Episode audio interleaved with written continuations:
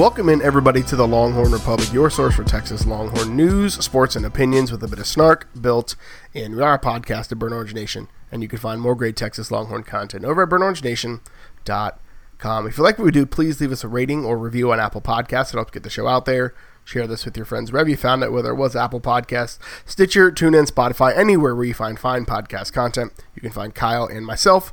Feel free to connect with us on social media at Longhorn Pod on Twitter. You can follow us on Facebook, The Longhorn Republic, or you can shoot us an email, longhorn republic pod at gmail dot com. Before we get into today's show, I'd like to just take a moment and recognize the passing of the oldest Texas football letterman, uh, John Henderson, who was a letterman in nineteen thirty-five. He passed away at the age of one hundred seven years old. Actually, he and his wife, Charlotte, were recently named the oldest living couple by Guinness uh, World Records. They actually met at the University of Texas in nineteen thirty-four, a year before he earned his letter. They were married for eighty years. So again, horns up for John Henderson.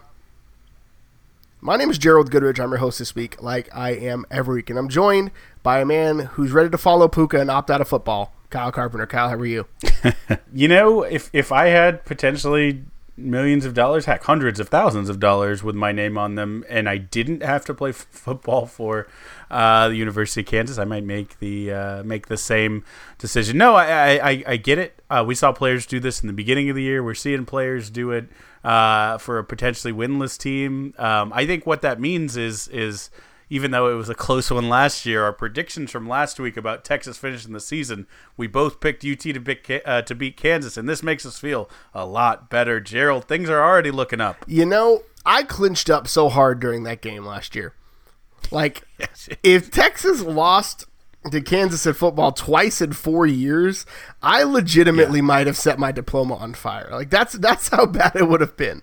Uh, but Puka Williams has decided yeah. to. Uh, he's actually heading back home to help care for his mother, who is dealing with um, health issues. So again, family over everything. I completely get that. Do what's best for you, but it might also have to do with the fact that Kansas is absolutely terrible at football, and he's got an N F L future. You're absolutely right about Puka, but I didn't want to pass up. You talked about John Henderson in the opening, and I, I mentioned that uh, to my wife when, when the news broke about him passing away, um, again, at the incredible age of one hundred seven years uh, old, which is amazing. And, and I said he and his wife, you know, Guinness Book of World Records, they were married for eighty years. I said, isn't that amazing? And this, again, transparency. My wife and I just celebrated our one-year anniversary. We're about at a year and a half now, I guess. Um, uh, but during this this quarantine and this COVID, where we've spent every moment of every day together, um, and and I said, eighty years. Can you even fathom that? And she said, how long did you think it took before they got sick of each other? and, And, and, and, you know, I kind of get it. I mean, the man put in eighty years, and he's like, really, I have to now do a quarantine with you where I get twenty-four seven. I don't even get to go out, golf with the boys. You don't have shop. No, I'm kidding. Uh, obviously, it is a tragic loss for uh, to not have your, your other half of your heart for eighty years. And we were kidding. My wife and I kidding. Don't worry, guys. No, no. Couples counselors listening to this need to tweet at me, but um, man, the the quarantine uh, feels like it's been eighty years um, when it's when it's you and your spouse, but eighty years of, of bliss, I would say. But again, just just an incredible like piece of Longhorn alumni trivia and fandom. There's so many people in so many corners and parts of the world who do things that are historic and world, you know, changing, or at least the best or, or, or most extraordinary. So again, another, another piece of, of Longhorn uh, trivia for you that you'll, you can always uh, hang over probably the folks who don't listen to this podcast and a few others' heads. It's almost like what starts here changes the world, Kyle. Ooh, nice. Nice summation. I appreciate that. Yeah, thank you. So uh, not a game week this week. We thankfully don't have to talk about Texas doing something stupid on the football field, but we do have some injuries to talk about. So we're going to talk about injury update, kind of what it means for the rest of the future. And then we'll obviously do a, we'll do a whip around. Kind of, we got a lot of forty to down this week, which is uh, quite nice. Finally seeing the other sports in competition.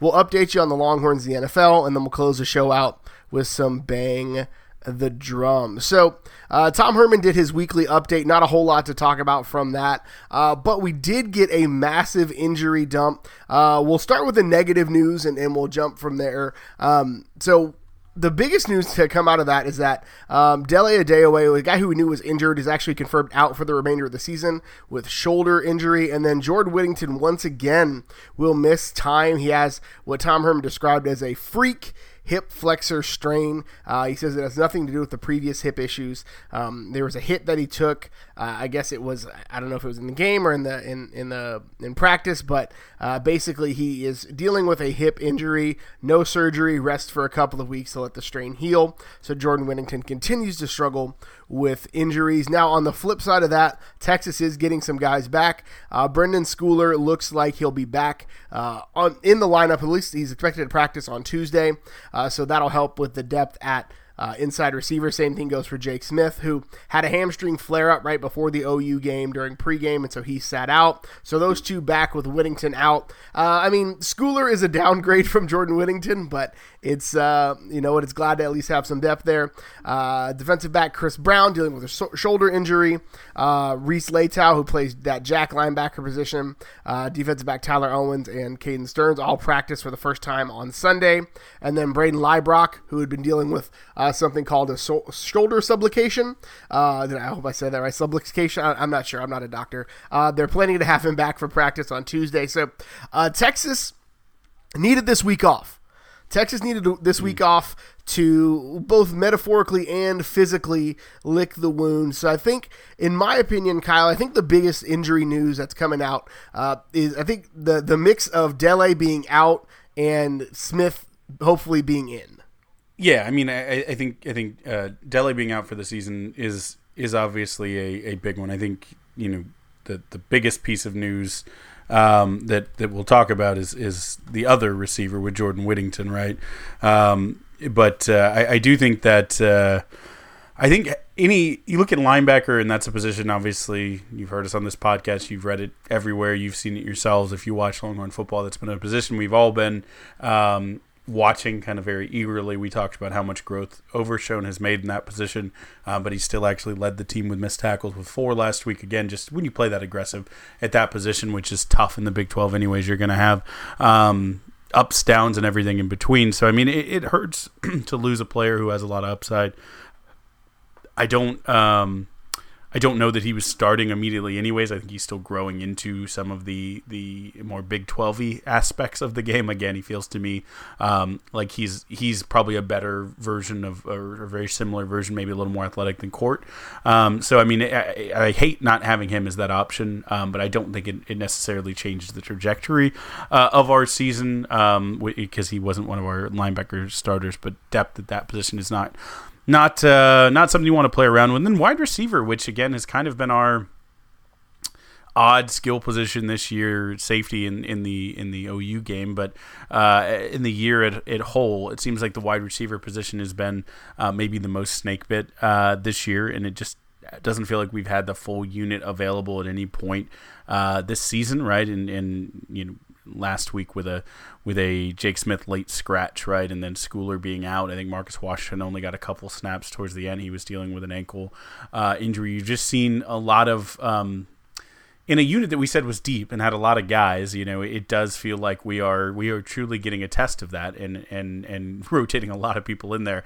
And again, it's evidenced by Kai Money being a person who, you know, is playing consistent and regular snaps every game, and credit to him for stepping up. But I would love to have just, just one week. I would love to have the combination of Jake Smith, Jordan Whittington, both healthy in the slots, with Schooler being able to come in and be, you know, more of a, a, a spell to those two and a blocking option for them to catch screens, right? Versus, uh, you know, our go-to receiver that he has been in a couple games uh, as a, as a transfer just a couple weeks before the season. But that's all to say that, you know, it, most of this is good news. Most of these are guys coming back, and that is good. It's a football season. You're going to have people in and out. I just, you know, I'm dying to see our two young dynamos in the slot uh, in Whittington and, and, and Smith play a game and stretch a Big twelve offense on either side with the with the kind of home run potential that they each possess. Yeah, and I think we saw what Whittington can do in that O U game. I mean, leading receiver, should have had at least one more reception for probably another twenty yards that Sam kind of just looked past him a little bit, uh, going for the touchdown rather than the first down. So um, miss, having Whittington, and we said this on Twitter, but like I am like believing for like the Jordan Shipley career path for our young man. I mean, the name is right already, right? Jordan, Jordan. So like I'm I'm hoping that this is, you know, the in, he gets the injuries out early, plays another three or four years at Texas and puts up incredible numbers and, and is able to really um, – to shoulder things. Again, getting them both on the field would be incredible because there's just not enough. There are not enough guys to cover both of those guys, plus who Texas has along the outside and at tight end. So you get those guys on like a five wide look, and things get real spicy real fast for a defense.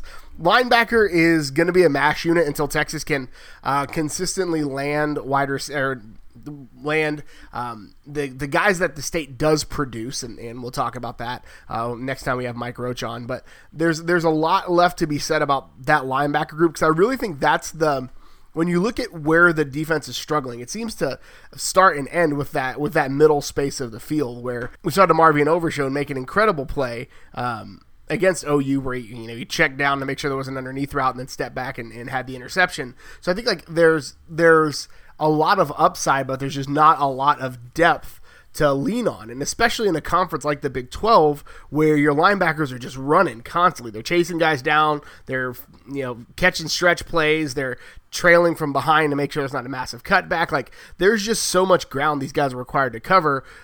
Missing bodies is just not uh, not the way to be successful. So uh, with Dele being out for the rest of the year, that's going to have a massive, massive impact on what Texas can do. But again, you've got to play the hand that's dealt you. And, and as Texas prepares to take on Baylor uh, this week, I think it'll be interesting to see uh, who trots out there on Saturday. Yeah, no, I, th- I think it will not. I don't think there will be a week that goes by um, that we will not be watching the linebacker matchup against, you know, any uh, offense. It, I would love for our linebackers to get the better of Charlie Brewer. I think that's probably uh, how you um, make that Baylor game not, you know, last particularly long uh, or be a contest particularly long. But no, I, I'm gonna I'm gonna go back a moment, Gerald, because I know we we were the uh, originators, innovators, um, publicizers of the well-known, well-documented curse of Jermichael Finley at the tight end position, which we feel has been relatively broken. But have you ever thought about the curse of Jordan? So go with me here. Instead of being a curse where a player leaves early, as we saw with Jermichael Finley after he left early to go to the N F L, and then U T had about a twelve-year spell of tight ends that either just couldn't perform, got hurt, uh, you know, just, just couldn't live up to the expectation. So Jordans, Gerald, um, th- think about a couple famous Jordans. Obviously, Jordan Shipley was like in the, the recruiting class of two thousand one, didn't play until two thousand six. I'm kidding. He's not quite that old. But on his third Masters, he finally started getting together uh, in oh eight uh, with his broke out and was able to play, you know, all the games and get eighty-nine catches. But, I mean, that was he was the running joke for younger Longhorn fans who don't know this. He just tried so hard and so long to get his talent uh, on the field, and it really wasn't until kind of his fourth year on campus that he really uh, was able to do that with that. You know, medical redshirts. Redshirts was able to uh, finally get it going. But there are some other Jordans. If you remember, uh, big-time recruit Jordan Elliott, who came to U T, didn't didn't stick here, ended up transferring to Missouri, and now has a good N F L career, but didn't work out for him in the beginning. Little Jordan Humphrey, first year was not much to write about. He's probably the exception to the curse uh, there. Jordan Hicks, significantly better, we talk about every week, in the N F L than he was on the forty acres. Um We Ty Jordan didn't even make it to campus. Uh, I don't know, Gerald. Is there is there uh, an exorcism that that's, needs to be happened on the on the name Jordan now as Jordan Whittington uh, joins the the unfortunate ranks of of Jordans who can't put it together, especially in their first years at U T? I mean, clearly, there's clearly something going on, and and if we need a young priest and an old priest, we can make this happen. I'm sure we've got at least a couple of people that know priests who listen to the podcast. So if you're a young priest and an old priest, pota- tweet at us Jordan exorcism, and we will we will get this thing going. And if you're Priest Holmes, also tweet at us uh, with with uh, hashtag Jordan exorcism. We'll get you in there uh, as well. Well, you can never have too many priests for a good old fashioned seance. You can you can never have enough priests for a uh, a good old fashioned burn orange exorcism. Yeah. So. Um, speaking of burn orange exorcism, let's jump over to down the forty. We got a lot of forty to down today, Kyle. So let's like jump in because it's like two thirds of our show notes for the day. So quick update. We're avoiding the, sp- the the the spookiest of options for Oklahoma State. So number six, Oklahoma State. Texas heads to Stillwater in a couple weekends to take on the Cowboys at three p.m. We anticipated this being a night game because, well, we anticipated Texas not being absolutely trash at football. But three p.m. game on Halloween, definitely not as spooky as a night game in Stillwater. Yeah, for sure. I mean, it's... Uh... black and orange at night in Stillwater on Halloween. It just, it doesn't, doesn't go well, I don't think, right? That's that's your uh, David S. Pumpkins, um, you know, Mike Gundy Halloween costume ready-made there. I, I am excited there will be daylight. I'm still not excited for that game, but, uh, you know, it, it is like it is the way we put it in the notes. It's the least spooky of the options uh, that it could have been. I was I was dreading having a night game, but that's number six in the country, Oklahoma State, right now. Again, we'll see just how good they are. Um By the time we get to them, they'll have played O U, so that will reveal something, because um, there is a famous saying about that Bedlam game. Anything can happen in Bedlam. Sometimes O U wins by a lot. Sometimes they win by a little. So we'll see um, exactly what happens in, in that game and how good Oklahoma State is. But I, I, I certainly am, am not, with the way Texas has played through four games, feeling incredibly confident going into that one. Yeah, no, it's definitely, no matter the time. Definitely spooky season still. So continuing our exorcism theme, so we avoided the ghosts in Stillwater volleyball. Tried to exercise some football demons over the Kansas State Wildcats. So they uh, claimed back-to-back wins over the Wildcats uh, this last weekend. So they actually gave them a little bit of a gave them a little bit of a, of a, of a sweat there on Friday. Texas dropped, I think, two of its three uh, sets that they've dropped this year came against Kansas State, so it looked like they were going to ruin the perfect season. But Texas, again, came out on top three two on Friday, and then three nil on uh, Saturday for the win to sweep and continue their undefeated streak at number one. Yeah, and it's, it's you know, Kansas State is not bad at volleyball. There's, I mean, they're doing a top fifteen right now with the women's college volleyball rankings that came out two weeks ago. U T has been number one in every one of those rankings. Baylor sitting at number two as well, so they're not bad. Um, but, you know, the only conference by far with, with three teams, I'm not, I didn't even check if anyone else has two, um, but is the Big twelve with, with K-State sitting there at number thirteen. So it's a really good win. It's a quality win. K-State tested them, but it will actually be helpful, um, I think, two or three three weeks from now.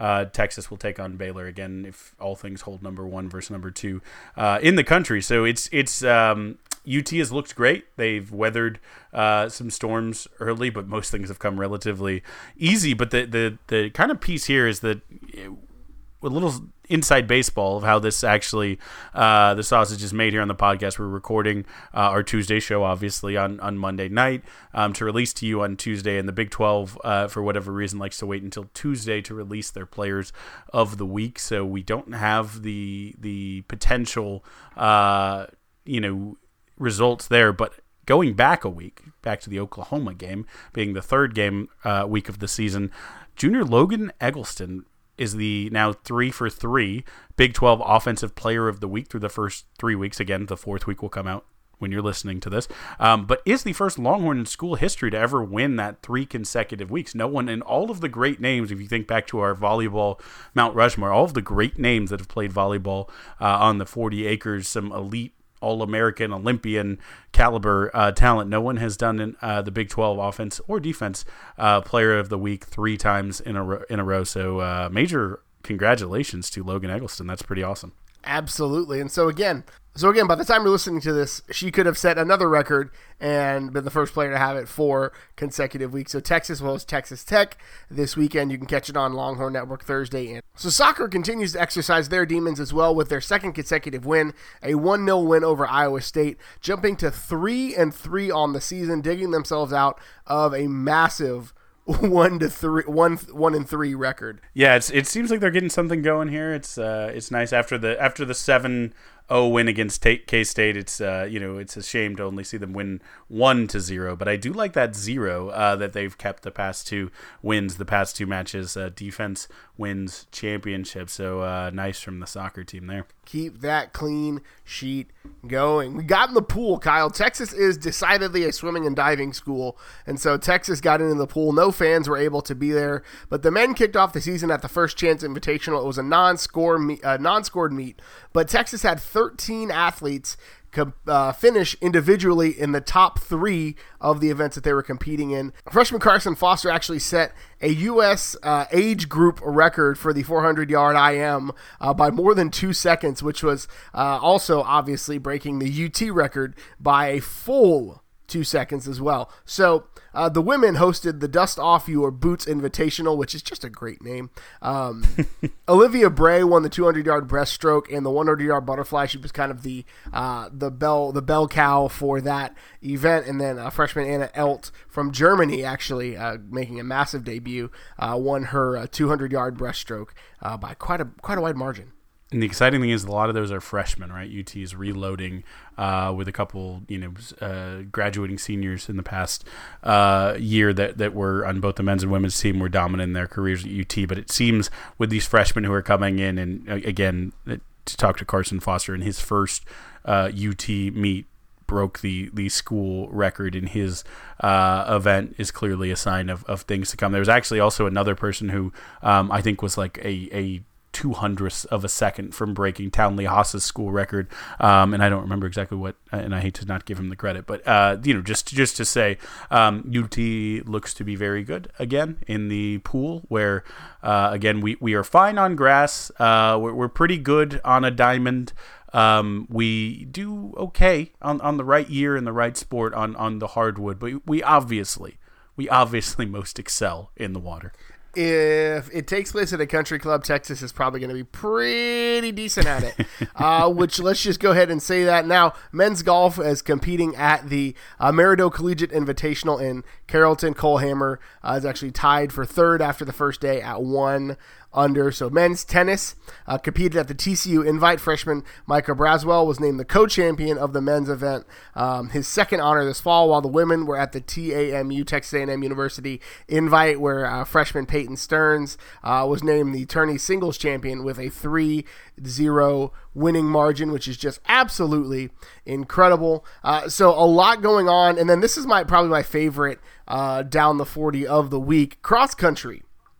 Both the men and the women went to the Arturo Barrios Invitational, which happened to be hosted by Texas A and M, and it happened to be hosted by Texas A and M University as well. And both the men and women came out of College Station with a W. So uh, suck it, Aggies.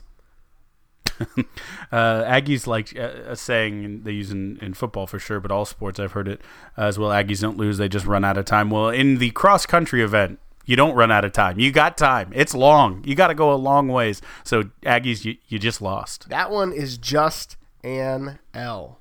There's one more piece, Gerald, that, that I wanted us to put in here. I'm throwing it in the down the forty um, just to capture it. We missed it a couple of weeks ago, but because of our love for Cat Osterman, I wanted to make sure we didn't miss it. I think it was the end of September, so we're not that far. It's it's quarantine. Time is a flat circle and also irrelevant. Um, but so she win, won the inaugural Athletes Unlimited individual pro title. Softball, obviously not an individual sport, but they it's it's an actually really interesting way they're trying to score this. Um, And, and give an individual winner of these team um, sports. So because she, you know, was very good at both pitching and, and hitting, she picked up a total of, I don't exactly know how they quantify, but two thousand four hundred eight total points to nab the crown over fifty-six other pros. She was on thirteen winning teams. I think they were not one team. They would draft each game. Uh, won sixty-nine different innings. You could win individual innings. Had ninety-five strikeouts in those sixty-nine innings, including sixteen in one contest. Through six complete games and a one point five three E R A. I would just like to point out that Cat Osterman has been graduated from the University of Texas for many, many, many years, almost like a like a decade and a half, um, basically. So it, she's ageless. She's a wonder. She's a favorite of this podcast. And anytime there is news to share about Cat, I will find a way to squeeze it into a podcast because she's beloved and honestly one of the greatest Longhorns of all time. We were. She was on campus at the same time as Vince Young, and I went on television to argue that she was not a better athlete, but a more dominant athlete at her sport than anyone else on campus at that time. So I completely agree with what you got to say. Fair. All right, so Jared, let's also take a look here at the uh, the N F L. Um, again, we're recording this on Monday, uh, but we didn't have a game Uh, to recap, so we're we're squeezing some things, moving them around just a, just a smidge. Um, there is a game currently ongoing. Um, it's nine o'clock when we're recording this, and it looks like the Dallas Cowboys, I'm sorry, I'm sure a majority of our fans like them, uh, but are down twenty-one to three uh, to the Arizona Cardinals. Um, so we, we won't have full stats there in the last Monday night game, but we can give you everything else. And so I took a little look at it this week and broke it up, sliced it just a little bit differently. I wanted to look at wins and losses, how many players played on winning team. In Texas football, I don't have backdated for other week statistics, but came out with a winning record this week. ten wins, seven losses. I think they had three byes and one no decision where both players on that team did not play. Of course, they're not on every single team. I do give two points, three points for however many Longhorns are on a specific team. But ten wins to seven losses, it was a winning week for Texas. So we start where we always start, with the, uh, let's say, the East Coast Longhorn Alumni Association, the Baltimore Ravens. Uh, Devin Duvernay had three catches, thirty-one yards, one kick return for thirty-seven. Basically, his stat line says, I do something that you expect me to, and then I have one big play you don't expect. And that's basically been it. I would like it to be he has multiple big plays that you do expect. Um So keep feeding him. I know, Harbaugh, you don't love the rookies, but keep feeding him. Justin Tucker was his electric self. He's in contention for Longhorn of the Week with three for three uh, with a long of fifty-six yards uh, from the field goals, and also three for three uh, in extra points. Had, I think, twelve points out of the thirty for the Ravens. So uh, you could argue was just as effective as their uh, as their M V P quarterback. And then Deshaun Elliott, three tackles and a pass breakup for the Joker. Uh, N A W for the Ravens. Um Gerald, tell me tell me if this name rings a bell to you. I'm going to give you something. So first I'm going to say Tennessee Titans were also uh, a victor. They beat uh, the Houston Texans. Again, not a great week for professional Texas teams either. Um, G- Gerald, when's the last time you heard the name Jeff Swaim? Uh, about mm, thirty seconds ago when you just said it. But before that, uh, um, I hadn't heard it in a very long time. You know, so Jeff Swaim got activated, I think, last week uh, with some injuries on that uh, roster. And so he's he's with some additional injuries, like during the game, got bumped up. I think he played forty-five of seventy snaps on offense, twenty special team snaps, uh, was a contributor, had one tackle on special teams, and on the offense had two catches for double-digit yards. ten um even a design screen thrown to him. Um he ha- he actually had one drop that would have been negative five, but he was smart enough to drop it because he's he's a Longhorn and he's a thinking man. But Gerald, Jeff Swaim now has fifty career N F L catches, which is incredible, and major kudos and congrats to him. Trivia that, again, we, we love to help you, you know, throw some bar trivia bets to your friends. I don't know that anyone should know this. Maybe there are listeners who, who will instantly know this. Gerald, do you have any idea? Shot in the dark. How many catches, again, him having fifty in the N F L now, how many catches he had in his two years as a starter for the Texas Longhorns? forty-nine. ten. He transferred and, and, and played two years at U T, started both years, and in those years he had ten catches at the University of Texas, and now he just completed his fiftieth catch uh, in the pros, which again validates our theory that uh, Longhorns, like, don't look, recruits, I know you listen to this, recruits, listen to me right now, Uncle Kyle's going to tell you, don't look at the stats, the wins, the losses. Even the players who don't do particularly good at U T go on to have great and robust N F L careers. Just getting a little U T on you sometimes, you know, it's instant, and you know it, and you go right to the next level, and it's success, like Justin Tucker. Sometimes it's kind of, it's a journey. And that Longhorn doesn't really marinate and get on you till about four years later. Sometimes the U T is the friends you made along the way. But I'll just say this. Um, come to U T. You're going to make it in the N F L. It's very, very easy. Also in that game, Kenny Vaccaro, uh, a, a noted Longhorn grade A tackles, one pass breakup. But, Gerald, I want you to take this next one because this is my favorite, uh, I think, Longhorn of the Week. Marcus Johnson, uh, amazing. Yeah, Marcus Johnson, I think, is is a guy who, you know, you said you said – Tucker might have been the Longhorn of the Week. Marcus Johnson put up some numbers. Five receptions, one hundred eight yards. Granted, that average is floated by a fifty-five-yarder. Uh, he got shoestringed kind of at the at the one-yard line, basically. Um, but as the first the first touchdown, uh, it was they were down twenty-one nothing, and they came back. They outscored, or they had one on a thirty-one to six scoring run, as you would call it in basketball. Um, That's a that's a that's a that's a little spark. Well, I mean, Marcus Johnson was always kind of a sparky guy at Texas, but that very clearly sparked the comeback for the Colts. He, he's a guy I'm loving for sure, and that's over the the Joe Burrow Bengals, baby. Um, they to be down twenty-one nothing and then and then win, you know, basically scoring not thirty-one unanswered, but thirty-one to six is, is an incredible uh, day. And like I said, they were down twenty-one nothing when the fifty-five yard pass came. He got tackled. He almost rolled into the end zone on the tackle, but uh, on the inch yard line. So I'm going to give him the first touchdown. But he led his team in catches, yards, and targets. I don't play fantasy football this year, um, but for those of you, I'll give you. This is probably not where you should be coming for that, but I'll give you some fantasy advice. Maybe look at Marcus Johnson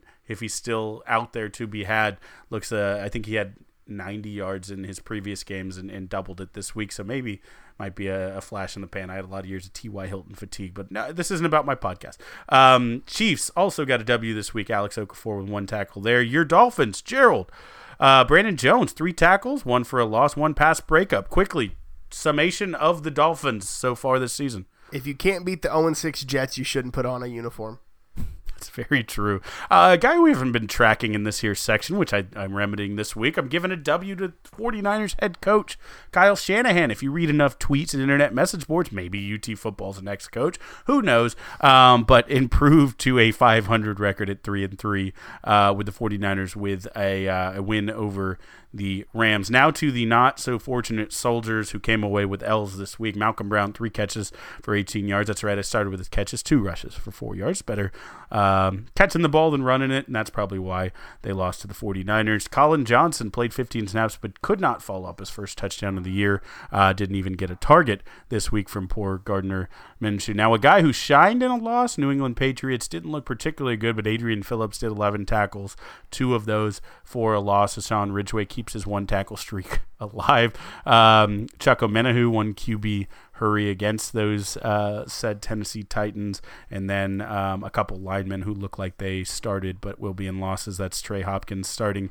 He's Joe Burrow's center, baby, and Connor Williams, um, who's starting on the Cowboys offensive line in what, again, looks to be. They could still time, turn it around, but uh, a loss against those Cardinals with Jordan Hicks. So we'll have those stats. I'm going to give Hicks the W tentatively because we're recording right now. Happy to be cold takes exposed when this comes out tomorrow if the Cowboys have a um, crazy comeback. But Holton Hill did not play, uh, neither did Chris Boyd, both still injured. Tough, tough look for those Vikings, which also need some help. Um, and then bye for the Saints, Chargers, and Seattle Seahawks takes those guys out of the equation. But a lot of Longhorns playing on Sundays and Mondays at this point. Uh, so good things for Longhorn football. You like that? I just spent a lot of time reading a lot of names. Absolutely. And again, uh, I hate to see the Texans lose, but as a Dolphins fan and, te- and Miami has their number one pick this year, keep it up, guys. Keep it up. We need some help. Love that. So that's the part of the show where we honor one of the best traditions in all of college athletics, Big Bertha, and we bang the drum, brought to you by Joe Ruiz. So, Kyle, what are you banging the drum on this week? I, I'm just going to go ahead and say it, guys. I'm right now recording this while wearing a Texas basketball shirt. We're forty-two days away. We're not going to do our basketball preview yet, but be, be assured it's coming. Uh, I'm excited. Because I'm a guy who likes to buy into the hype a little bit in the offseason. And, uh, I mean, I thought this was like a, a solid eight or nine win football team, I believe I'm, I'm recording this podcast saying. But I think this basketball team is going to be pretty good. I think uh, there's some good teams in the Big twelve, but uh, I think Texas has a chance to do something this year. I think they have enough returning talent, leadership, and veteran uh, returners at, at guard. Um, you know, they, they have some explosive big men who are ready to take the, the next step up. We'll see if Will Baker can add some things, you know, coming back and adding to his. his game. Um, Jericho Sims, a guy we're ready to see if he takes off. And then the, I think the biggest X factor, the player that, that I'm most excited to see, the one and done of one and dones that I think can have the biggest impact because of the type of game that he has and how like ready he is for doing all kinds of things at the college level. It's not necessarily a big, but kind of a, a large slasher, um, is, is a man who, who my bang the drum is to go to w w w dot twitter dot com and uh, search in that search bar for one at G B three Elite. That's right, Greg Brown, a man who, who has been fantastic at branding himself since before he got in the forty acres, if you've seen the Sonic logo, which uh, is associated with him um, since his time in high school. Uh, but a big five-star recruit, a kid who we don't expect to be here more than one year, uh, who, who's going to be exciting and, and do some good things, is also just an unbelievable Twitterer. He is very good at the medium. You should be following him. If you're not, again, pause the podcast or wait like a couple minutes. We're very close to done. Then go and immediately remedy that and do follow Greg Brown.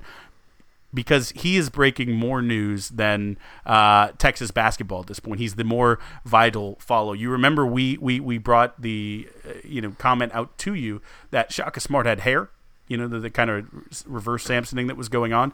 Um, we learned that only by a photo tweeted by Greg Brown, not the official U T account, not not the, the photographer. This is Greg Brown's Twitter. I don't know if he has his own photographer. I don't know the setup, but he gives you great pictures. He's given me, I'm I'm now excited for the pick and roll based on his tweets that he's he's he's, he's tweeting out with his teammates.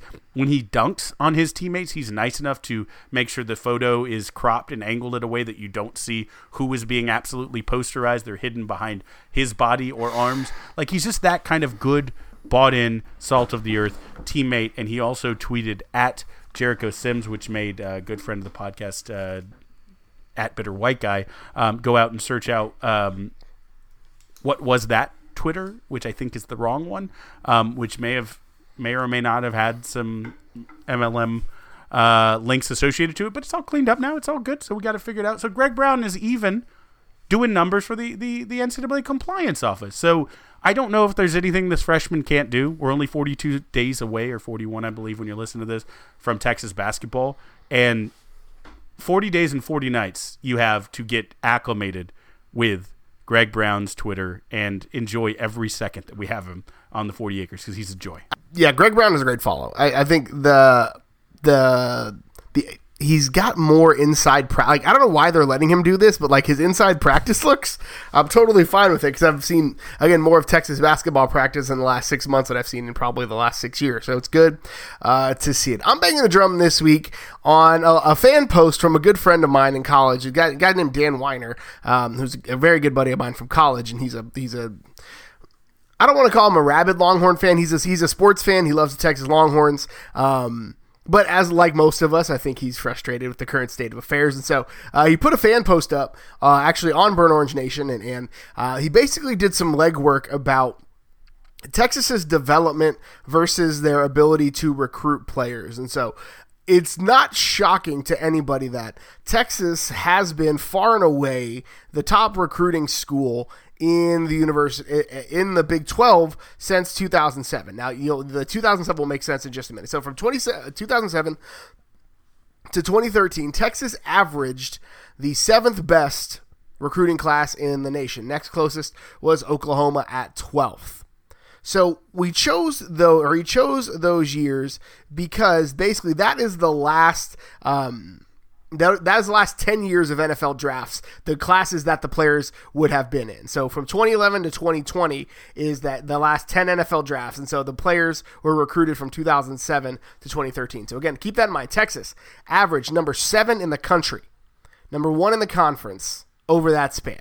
Texas produced twenty-seven draft picks in the last ten drafts, which is smack dab in the middle of the conference at five.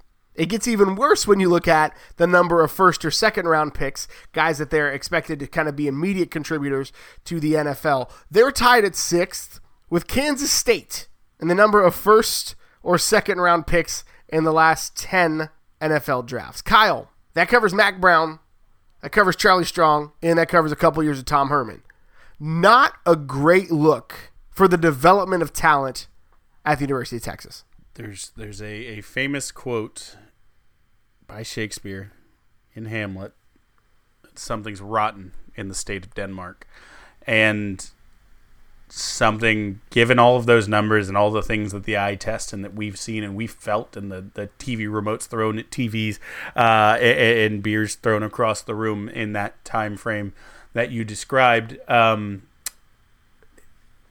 this is not new, but it's a, it's a, it's a new and kind of terrible, uh, sobering quantification of it, that it, it isn't just a coach. It isn't an assistant coach who missed a guy. It isn't a one coach who didn't develop his unit.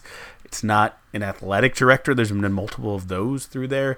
There's something bigger that isn't right. Uh, And until they figure out that root cause or that root cause analysis and, and, and, you know, cut that cancer out, whatever it is that is at the root of that just death dearth of both um, in, in the program, then then you know you can't expect it just to to get better instantly. There's been a couple nine and ten win seasons in that frame, um, but those probably, when looking back at the larger view, are outliers in this this kind of, I hate to call it, but era of Texas football. This could be a whole podcast. I don't want to dive too deep in it, but that's good good research from uh, from Dan and, and good analysis. And it's it's it should be it should taste a little bad in your mouth when you hear it and you think about it. And it, and it's it's not the Texas standard. It should feel like ash in your mouth is what it should feel like. Mm. A S H, by the way, ash in your mouth as you think about where Texas has fallen. And you know what? I was thinking about it today, where where I think this happened. I'll never forget being in a recruiting, like, National Signing Day press conference and hearing Mac Brown say the words, "Texas doesn't recruit, we select," because everybody wants to come to Texas. And I should have known that the wheels were about to fall off, because that is the most absolutely asinine thing I've ever heard in my entire life. But I was like twenty at the time, so I didn't realize how stupid it was. So that, I think, is where the wheels started falling off. But we could talk about that later. That's all we've got for you this week. Kyle, where can the good folks find you on the internet? Oh, you can find me on Twitter at Kyle Carpenter. You can also follow the Texas Pregamer on Twitter at Texas Pregamer. You can follow me on Twitter. I'm at G H Goodridge. You can check me out on my other podcast, Two Woke Nerds, where we're going to talk Spider-Verse news, both animated and live action. There's been some news on that front, so we'll break all of that down for you this week, and we'll probably just make some random jokes about T V shows that we both enjoy. Uh, you can catch me with that, my co-host Raymond Summerlin, on that show. You can follow us on uh, Facebook at the Longhorn Republic, where we do our post-game live streams. We'll have one this Saturday following the Baylor game. That's a two thirty kickoff, so the live stream will be somewhere in the range of five thirty, between five thirty and six o'clock, basically. Uh, as soon as that final gun blows, we will be there. Thank you so much for tuning in again this week, and until next time, hook 'em. Hook 'em. Hope you're my podcast host for eighty years.